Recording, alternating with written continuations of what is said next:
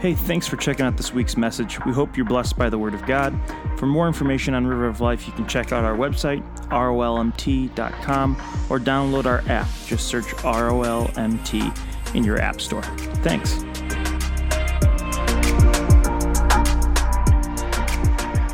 Last weekend, I told you that for many of us, when we start talking about things like emotions or feelings, a lot of times, some of us, we shy away from that. We don't want to deal with that. We don't want to talk about it. I said that for many of us as men growing up, we were told that those aren't for us. We're not supposed to have those things. And I think that there has been a pendulum swing in our country and in our culture. And now we've moved from men not having feelings to sometimes having too many feelings, right? We got safe spaces and everything for men now, and that's not. I think there's a happy medium where we begin to understand, and we talked a little bit last weekend about how Jesus was one that he expressed emotion, he showed that he had feelings, he expressed those things, and so we know that they're okay. But I want to talk to us about the heart for just a few moments before we jump in to this weekend's emotion. But the heart is important, and processing things, our feelings in a healthy way is necessary. If you go to the doctor and you're having a struggle, a lot of times what they'll say to you is, hey, you need to watch what you're intaking because it's affecting your health. Well, for us, as we talk about feelings and emotions, we also need to watch what we're taking in because it has an effect on our heart. Luke chapter 6, verse 45 says, the good person out of the good treasure of his heart produces good, and the evil person out of the evil treasure produces evil. For out of the abundance of the heart, his mouth speaks. So what is it that you're pouring in? What is it that you're allowing inside of you? What is it that you're intaking? Because what you intake is what will come out of you. So if your intake of God's word is only when you hear the bald guy preach, it's not enough.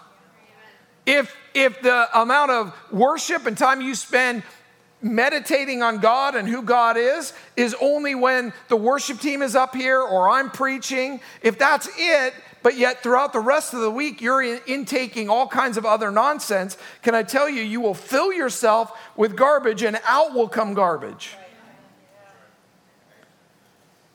If you fill up with comedies that are full of crude jokes, or you binge watch horror movies, or your choice of music promotes reckless behavior, you're going to fill yourself up with stuff that is not actually beneficial in your walk with God.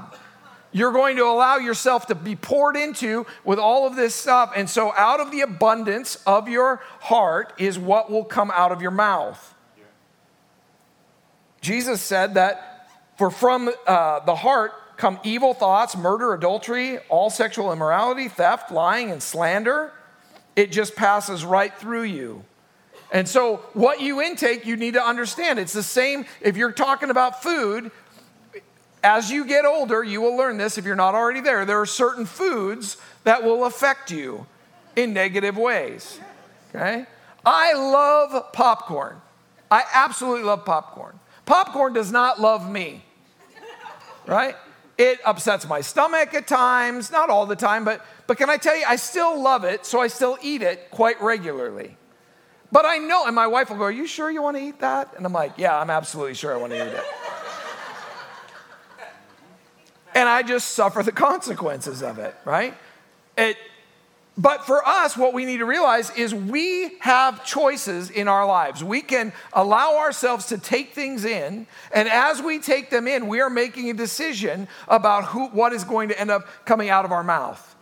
If we continue to allow ourselves, and again, last week we talked about loneliness was the emotion that we talked about, and as we talked about that, I said, as you're choosing friends, as you're choosing those who are going to be closest to you, you need to find people in your life that are positive, that are good for you. You need to find the people in your life that are going to point you to Jesus, not point you away, not make you negative. Well, as we look at this, we need to realize that we have choices inside of our lives, and as we make decisions, we need to realize that what we intake is what will eventually come out.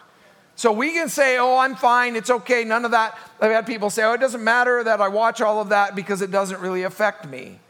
It does affect you. Jesus said, what you take in is what will come out. And so we need to be careful with that. Today I want to take just a moment because I think that for many of us, if we were going to talk about an emotion that maybe we struggle with, and so whether you say it this way, whether it's guilt or shame, I think this is something that many of us struggle with. I talk to believers all the time who will often pull themselves back from things because they feel this weight of guilt or shame. In fact, even last weekend, as we came to a time at the end of one of our gatherings and we were praying for people, I had somebody come up that I had never met before. And out of the middle of that, he began to share with me his past and the mistakes that he had made and basically this shame that he felt from it. And it was this amazing moment where I was able to say, man, I know that tonight you just raised your hand and you accepted Christ into your life. And so that stuff's been removed from you. It's not part of you anymore. And so for us to be able to walk through life without having the weight of this guilt and this shame, when we feel guilt, it's this message that is in our heart, and it says that we owe something. When you walk through a season where you feel guilty for something, it's because there's part of you that feels like, man, I messed up, I made a mistake, and now I owe. And many times we don't know how to even deal with that. Consider the man who runs off with another woman and abandons his family. Without realizing it at the time, he has stolen something from every member of his family. He robbed his wife of her future and potentially her financial security, of her reputation as a wife. From his children's perspective, this man has stolen Christmas traditions, emotional and financial security, dinners with the family, and so on. And now, this man who did it thinks in terms not of what has been taken. Initially, thinks of terms in terms of what has been gained. But the first time his little girl asks, "Why do you not love mommy anymore?" he begins to feel this guilt, and he feels, "I owe something." The power of guilt started at the garden. We see it. We see that Adam and Eve disobey. And so when God is calling for them, what do? They hide in shame. They feel guilt. They feel as though we've done something, we've disobeyed, and so now we owe. Nothing less than paying the debt will relieve a guilty heart of its burden of guilt. People try to work it off, serve it off, give it off, and even pray it off.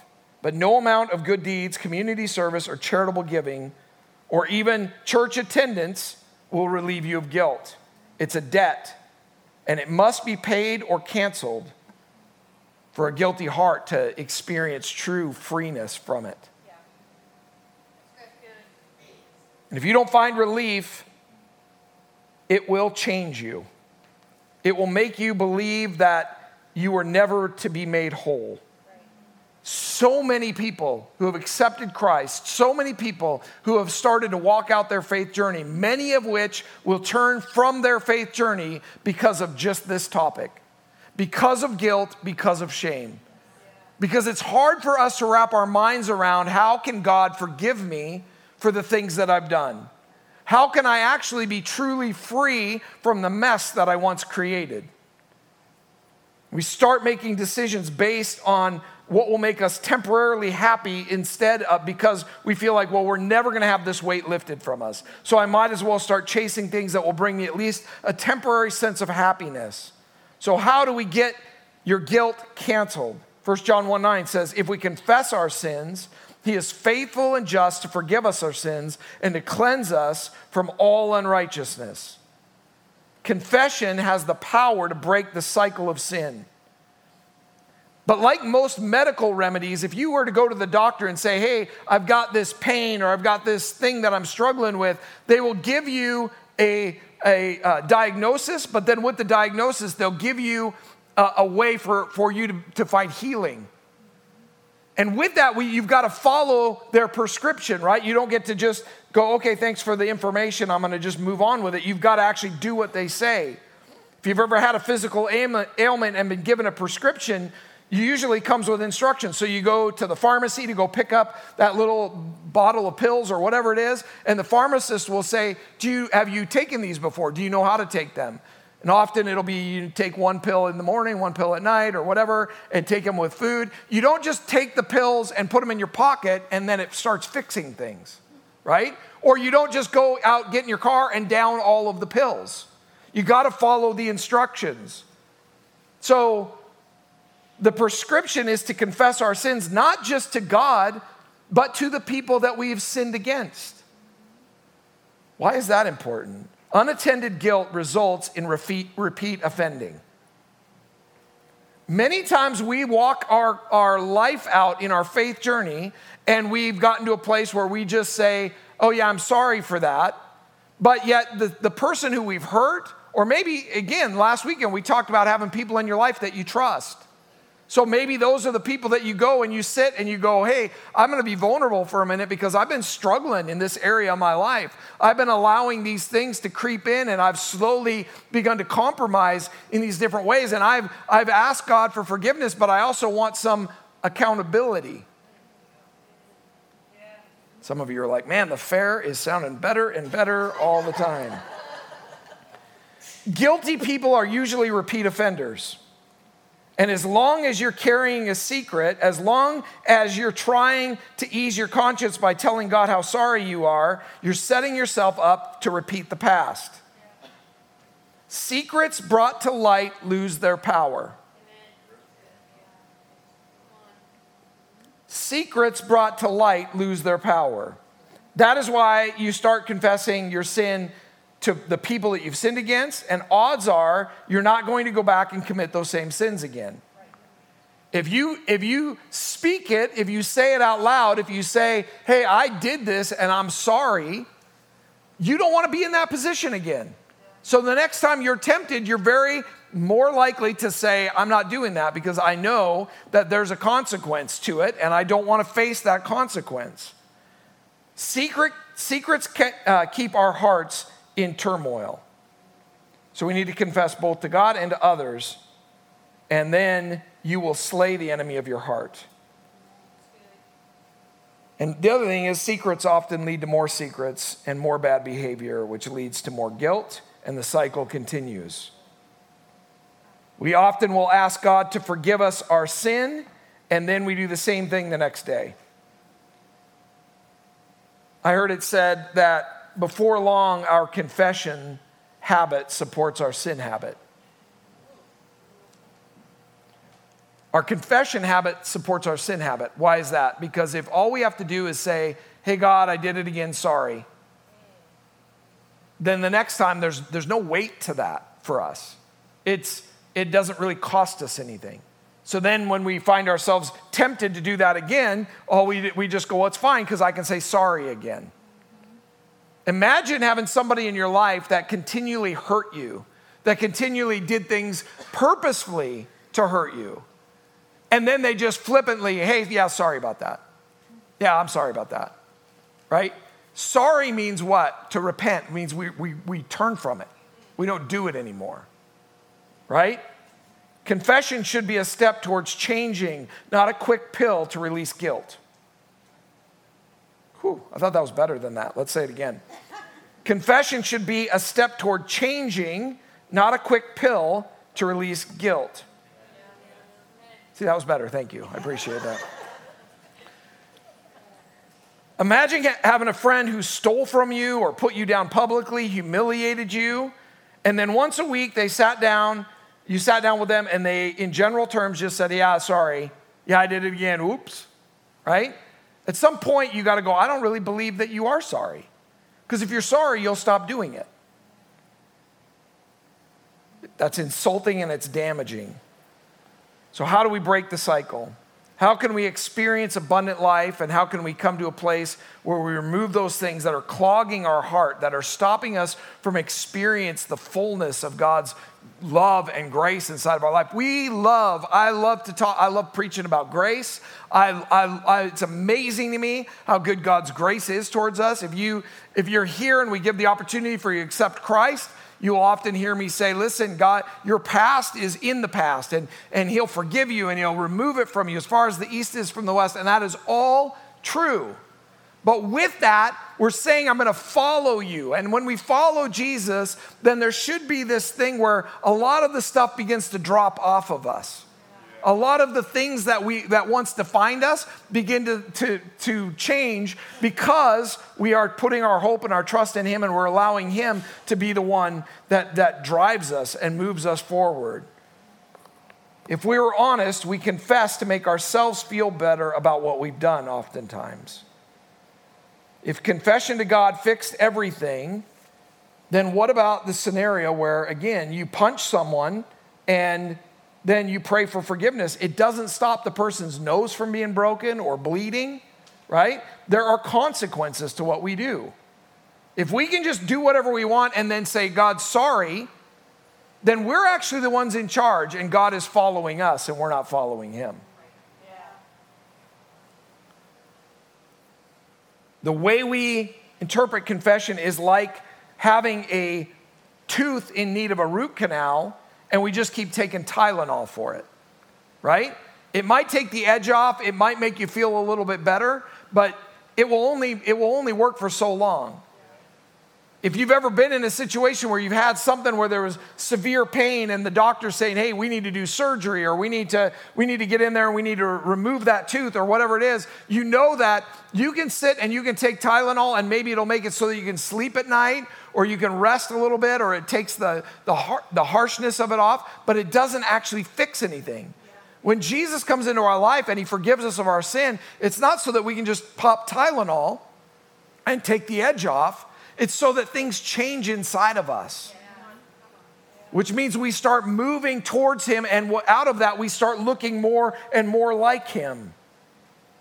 We keep confessing the same thing and repeating them because we have not dealt with the problem, so the guilt is still there. Confession in the dictionary says, a formal statement admitting that one is guilty of a crime, or number two is an admission or an acknowledgement that one has done something that one is ashamed or embarrassed about. I think the problem with the modern church today is we're actually often not ashamed or embarrassed about the sin that we're doing. We're actually okay with it. We know that his word says it's not okay, so we confess it. But the reality is we're okay. I don't know if you've ever been in this situation where you've been in a church service or a camp meeting or something, and you begin to feel the Holy Spirit begin to speak to you about things in your life that you know you need to be releasing. Things that you're doing that you know, oh man, that isn't lining up with who Jesus says that I am. And so in that moment you begin to, and you're going to, I'll guarantee you that on Thursday if you come to Let Us Worship, you're going to see people, many of which who maybe will come having no intention, maybe even coming to protest what's going on. I have no idea. He goes all over the world and you don't know what you're going to see. But one of the things that is almost at every time that they do these worship times is you will see people come up and they will begin to lay things on the altar, like drugs and alcohol and whatever. They'll just begin to lay things out there. Why? Because God's doing something in somebody's heart. And they're beginning to realize that, hey, that doesn't line up with who Jesus says that I am. Yeah. But for those of us who've been in the church for a long time, sometimes we've been in that situation where we feel the Holy Spirit begin to speak to us and say, hey, you need to release these things. You need to let them go. And maybe we're in a position where we're like, yeah, that's probably true. And so I'm gonna pray right now and say, God, will you forgive me? And I'm gonna start moving in that. But I'm not gonna get rid of that stuff quite yet, just in case this doesn't stick. Some of you know what I'm talking about. Because you're like, well, we'll see, right? It's not a we'll see. It's a confession, but it's also a turning. Yeah. Like we're to turn from that. We're not to stay in it. We're not to keep doing the same thing over and over again. The reality is for many of us, when the Holy Spirit begins to speak to us about a sin that's in our lives, we don't want to release it because we feel like we're going to be missing out on something. But how many of you know when the creator of the universe says, I want you to let something go, it's only because he's got something better. God doesn't take without giving. God doesn't remove without stepping into your story and making it actually better than it was when you asked him in.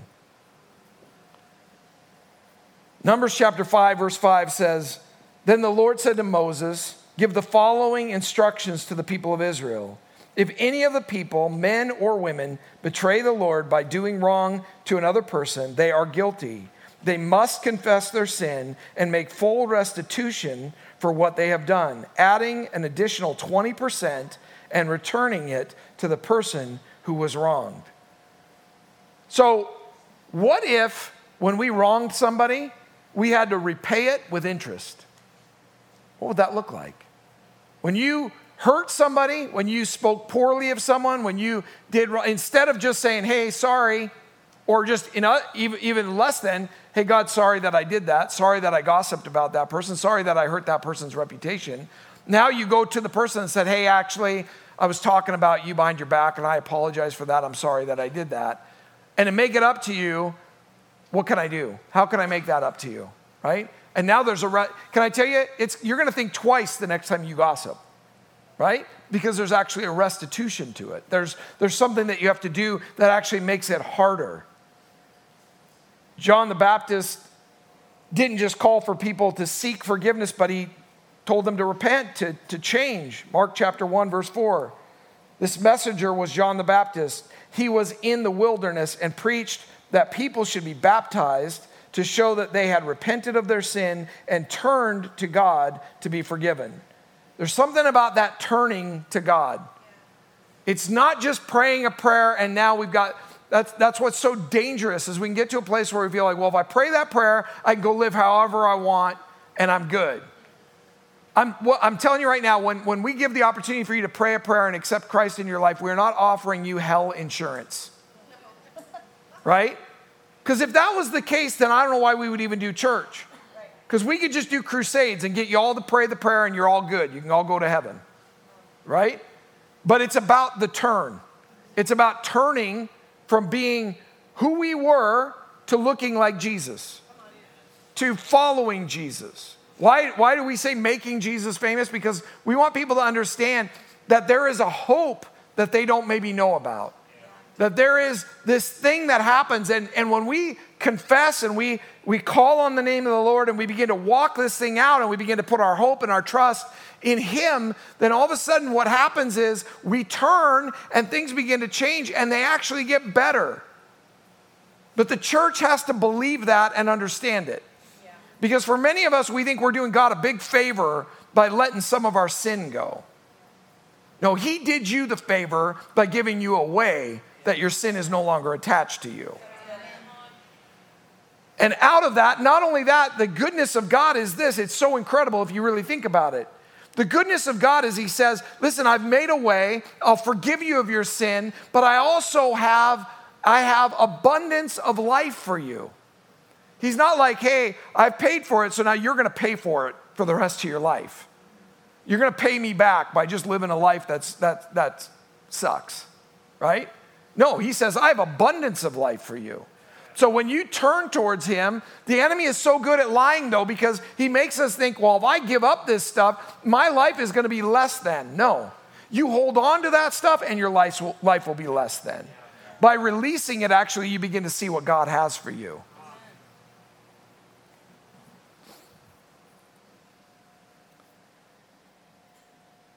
Going back to this just for a moment, Zacchaeus, this man that Jesus comes across while he's in the middle of his ministry. Zacchaeus is a guy that was a traitor to his people. He was a tax collector. He was collecting money for Rome and charging people that were his people way more because he got a cut of it. And so he was just this guy that was not good. And he finds himself in this position where Jesus is walking along and he wants to see him. And Jesus says, come down. And he basically says, listen, you got to make things right. So instead of even the 20% Zacchaeus, we see that Zacchaeus gives 4 times what he had taken to the people he had taken it from. How many of you know the next time Zacchaeus would have thought, hey, you know what, I'm going to go back to doing that again. That would have stuck in his mind. There's something about restitution. Luke chapter 19, verse 8 says, meanwhile, Zacchaeus stood before the Lord and said, I will give half my wealth to the poor, Lord, and I have cheated people on their taxes. I will give them back 4 times as much. Jesus responded, salvation has come to this home today, for this man has shown himself a true son of Abraham. For the Son of Man came to seek and to save those who are lost. So Jesus in this moment says, not only are you saying sorry, Zacchaeus could have got down from the tree and said, hey guys, I've done you wrong, sorry, my bad, right? But he goes, no, something has changed in me so much that I'm gonna make up for what I've done.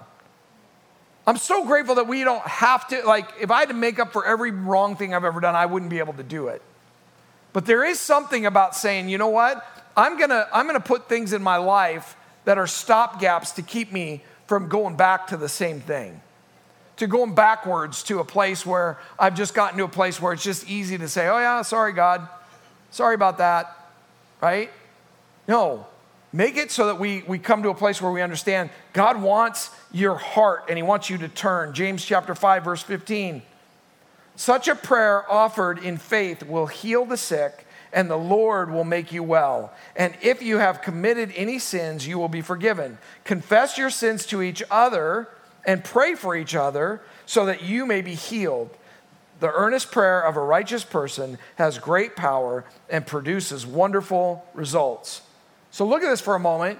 James is telling us, don't just confess to God, confess to each other.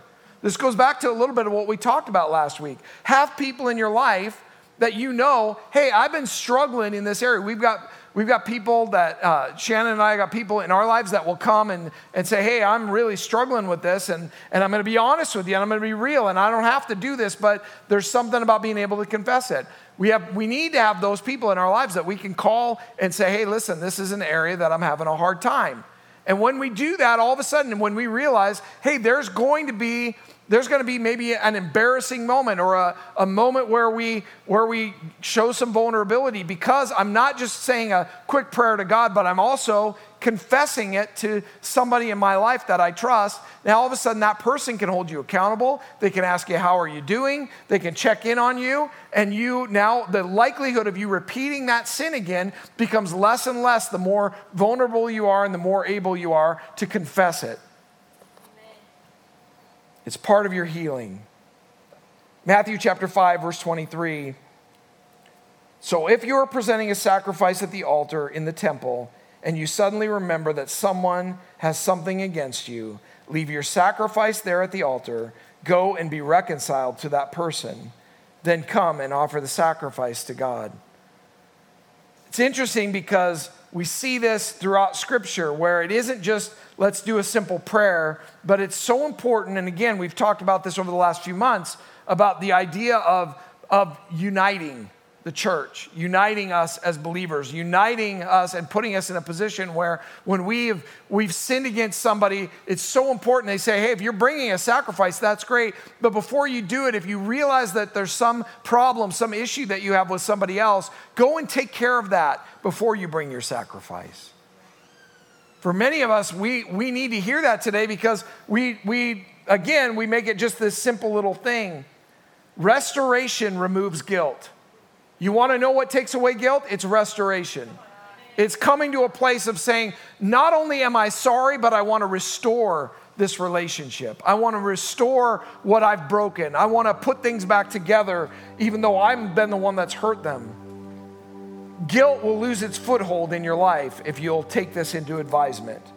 When we only confess secretly, it is most likely because we plan on repeating the same offense. Some of you are like, whoo, this is a tough one. But God's desire is to step into the lives of his children and to offer compassion and forgiveness where there has only been failure and guilt.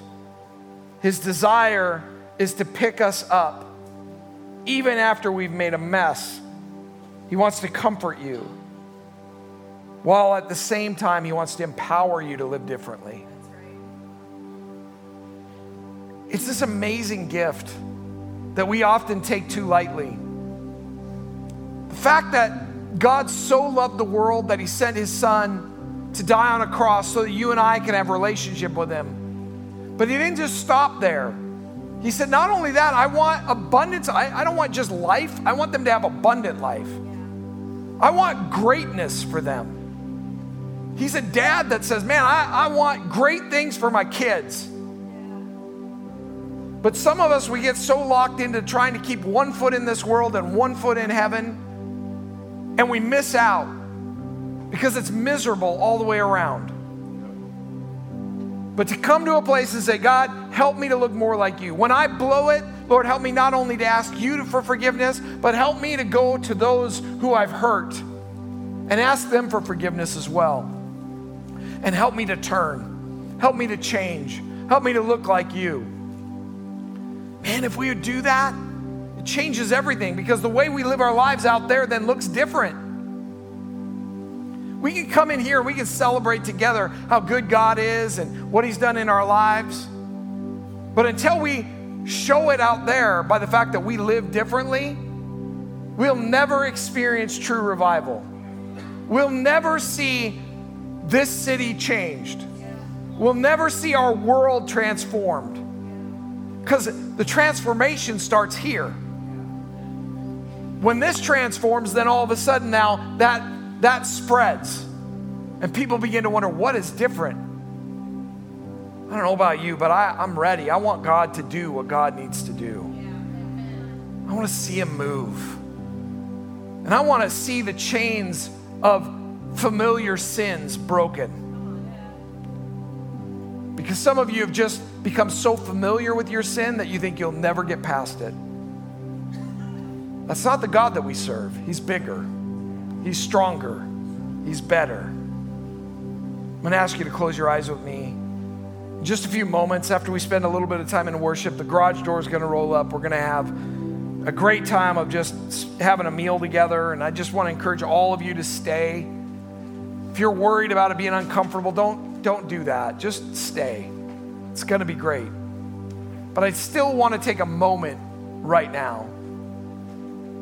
And first of all, I want to ask this question. If you're in the house today, or you're watching online, or you're joining us in Star Valley, would you just be honest, and maybe you'd say, I haven't had a relationship with Jesus. Or maybe you have in the past, but you haven't really been following him. But today, you know, I want that. I want to follow him. I want to experience that abundance of life that you've been talking about. I'm not going to have you stand up or come forward or anything like that. I just would love the opportunity to pray with you before we leave this place today. So if that's you, would you do me a favor and just lift up your hand and catch my eye? I want to pray with you before we leave. Is there anybody like that? Yeah, thank you for your honesty. Yeah, I see you back there. Thank you. Is there anybody else that would just say, Jason, will you remember me in this closing prayer? I just want to make my relationship right with God before we leave. Yeah, thanks, man. One more moment. Is there anybody else? For those of you in Star Valley, if you'll just look at Zeb, he's going to pray with you as well. I want to take a moment right now. There were multiple people that raised their hand, and I want to pray. I'm going to lead you in a prayer. I'm going to ask everybody in the room, just repeat this prayer with me. It's this amazing moment of forgiveness. It's this amazing moment of saying yes to Jesus. It's saying, yes, I want to follow him. But it's also a moment where tonight, I hope that you'll understand, this is a moment where we begin to turn away from what the world says is important, and we begin to turn towards what Jesus knows is important for your life. So let's all pray this prayer together. Dear Jesus, I thank you that you love me. I thank you that you have plans for me. So today I'm making the decision to follow you. Forgive me of my sin. Help me to want more of you. I want to turn from my sinful ways, and I want to be who you've called me to be. Help me to walk in your abundance of life. In Jesus' name I pray. Amen. Amen. I want to thank those of you who raised your hand and are honest about that. I want to take a moment right now as the worship team is going to lead us in just a little bit more worship before we move on with what's next. I really, really believe that there are many people who are participating with us today who, in all honesty, you'd say, there are things in my life that have been there for a long time. Sins, struggles. Some of you have become so accustomed and so used to them that you feel like there's no way you'll ever be without them. And today is a day where you can say, God, I am trusting you with this area of my life. And my ask of you today is this, is that you would come to a place, again, of confessing it, of handing it, but then also trusting to find somebody in your life that you can say, this is what God did. This is what he showed me. These are the areas. This is the thing I need to work on. And I'm letting it go today. For some of you, you are struggling with pornography. And today's your day. You feel like, man, I don't know that I can ever get to the other side of it. Today's your day to release it. For some of you, you struggle with always wanting to be the one that brings the news. You're the gossip. You struggle with it. And you know it. You know that your words have caused dissension. You've caused problems for other people. And today is your day where you go, nope, I'm changing. I'm turning. Whatever it is that you're struggling with, you're going to hand it over. And then you're going to not only confess it to God, but you're going to find somebody in your life that you can confess it to. And you can say, I'm asking you to hold me accountable. There's something powerful about that. I want to pray over you. We're going to worship together. The altars are open. The prayer teams are here. They'd love to pray with you, whether it's about this or anything. They'd love to pray with you. Let's just pray right now. God, we thank you so much that, Father God, you have paid the price for our guilt and our shame. It's already been bought. So, God, I pray that as we lean in and trust you and trust your word, that, God, we would be a people that don't continue down the same path, doing the same thing over and over and over again. But that, God, our heart would change. That, Lord Jesus, you'd heal us right where we are. That, God, we would come to trust you and we would turn. Lord, make us different. Make us look more like you. We thank you, Father, for all that you do. Thank you for those who accepted you tonight for the first time. And I pray, God, that you would bless them, that you would help them to grow closer to you, that they would fall madly in love with you. God, we give you all the praise in Jesus' name. Amen. Will you stand as we worship? The altars are open.